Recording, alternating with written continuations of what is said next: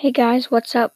Uh, I'm going over the battle round, the command phase, and the movement phase today. Now, there's lots of different things that you can do in each of them. Two of them are a bit short, but the battle round is composed of many different things. It is basically the turn based, how you do your turns. And any out of phase rules that are not supposed to happen in a specific phase happen. Like you you can do that in more of a whatever the rule says because the rule says it probably will say to happen at the at that time. But again if two rules say to happen at the exact same time, and you, who whoever wants to go first, just roll off. Just do a roll off. If you guys both want to do it first or something, but I think it. No, you always roll off if you have any like thing. So that's out of phase rules. You have these are the phases that you go through. The phases are basically like movement and then shooting. Yeah. So you have command phase, which is they use their strategic resource, resources and use tactical abilities. Movement phase, move your stuff.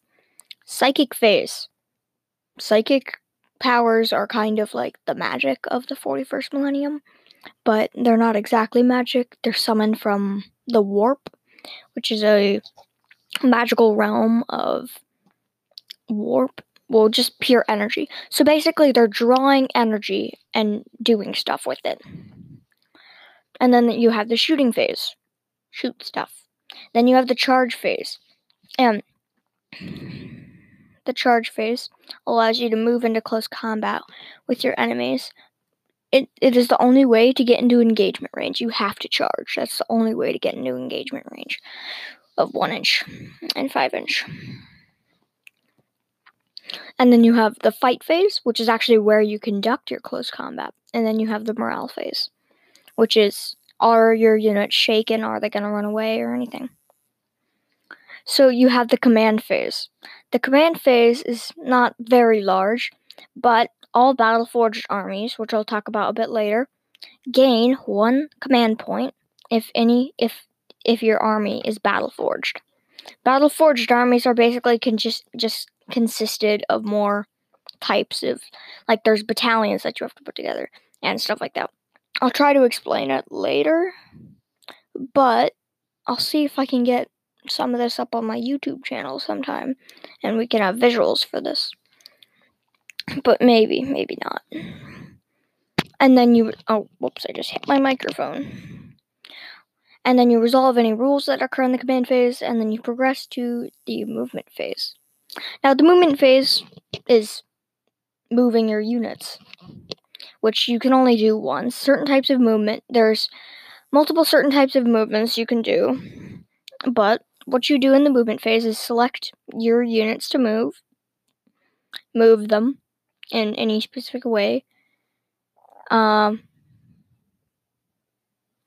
units that are within within engagement range can fall back or remain stationary you can select another army and just repeat. Just repeat whatever you're doing.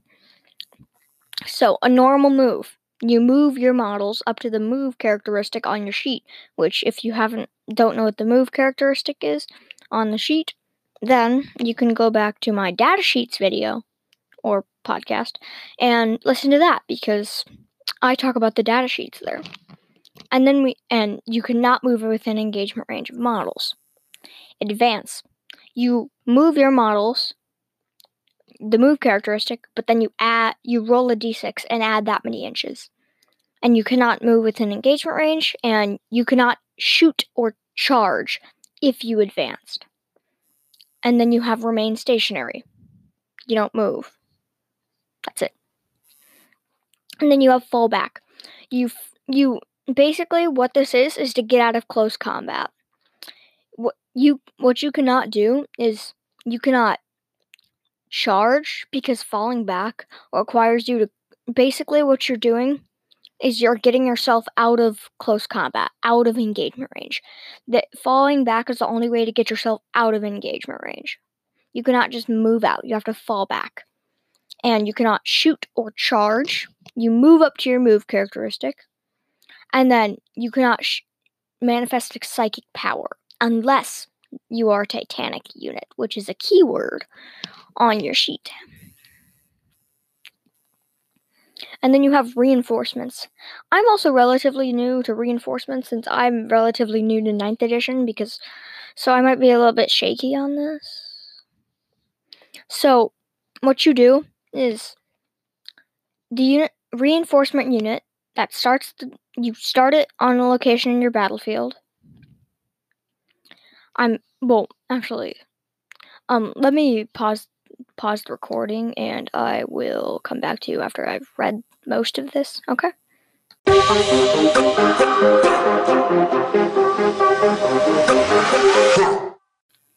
Okay. So I read the rules and reinforcements um are basically anything that tells you that you should be able to be on the battlefield. So what you can do is the be- at any movement phase, what you can do is you can like kind of like beam your models down on or your unit down onto the board and in all the characteristics that it says on the thing that says it should be able to. And then uh they cannot move because they've considered to make a normal move, normal move because they've been set up. And then you set them up one at a time and they just they are governed by the rules that said that had them start in. They cannot do anything that resolves to moving. They always count as having moved. Any reinforcements that have not been set up by on the battlefield by the end of the game counts as destroyed so basically if somebody tables your army tables is a term for killing the entire thing if somebody kills your entire army, um, then you can't put down the other models, even if the game technically isn't over. And once all those units have been set up, progress to the psychic phase. But there's a couple other things that are kind of advanced, like moving over terrain. And when a model moves over terrain that is taller than one inch, it just so basically, if I have a box that's two inches tall, two inches across, and two inches down, so basically it's a two inch, two inch up, two inch wide, two inch up. So what they'd have to do is, let's say they have a 12 inch move. They could move in, move up the box, move over the box, move down the box, and keep going. So basically, what they do is you just take all those two inches and minus them. So what I consider doing is, let's say I'm going over a thing that's three inches tall, and I want to sit on top of that three inches, and I have a six inch move. That means I could just minus those three inches from my six inch move, and that's how far I can move on top of the thing. Because you can you can move up terrain. It just you have to add that amount of inches to how far you're moving and models can freely move over terrain one inch less than height. And then models cannot move through terrain, taller terrain features, but they can climb up and down them. And then flying. Fly is a keyword on the data sheet, and they can make a normal move. And fly models can can make uh, can move other mo- what? They can move over, I missed a word, other models when they make a normal move, advance, or when they fall back. Which basically, and they ignore vertical distance. So let's say I have a three inch tall box that's like one inch across and then three inch down. I and I have a six inch move. I would ignore those three inches on either side. I would just count the two inches on the top because I'm flying. E, um, and that's whenever they're basically moving. Whenever they're whenever they're making a normal move, advancing, or falling back. Those are the three that they ignore. And then there's transports, which I think I'll save for an entire another video because there's a lot of stuff on transports. Same with aircraft. But that's all in this video today. And thanks for listening. Uh, bye. Hope you have a good day.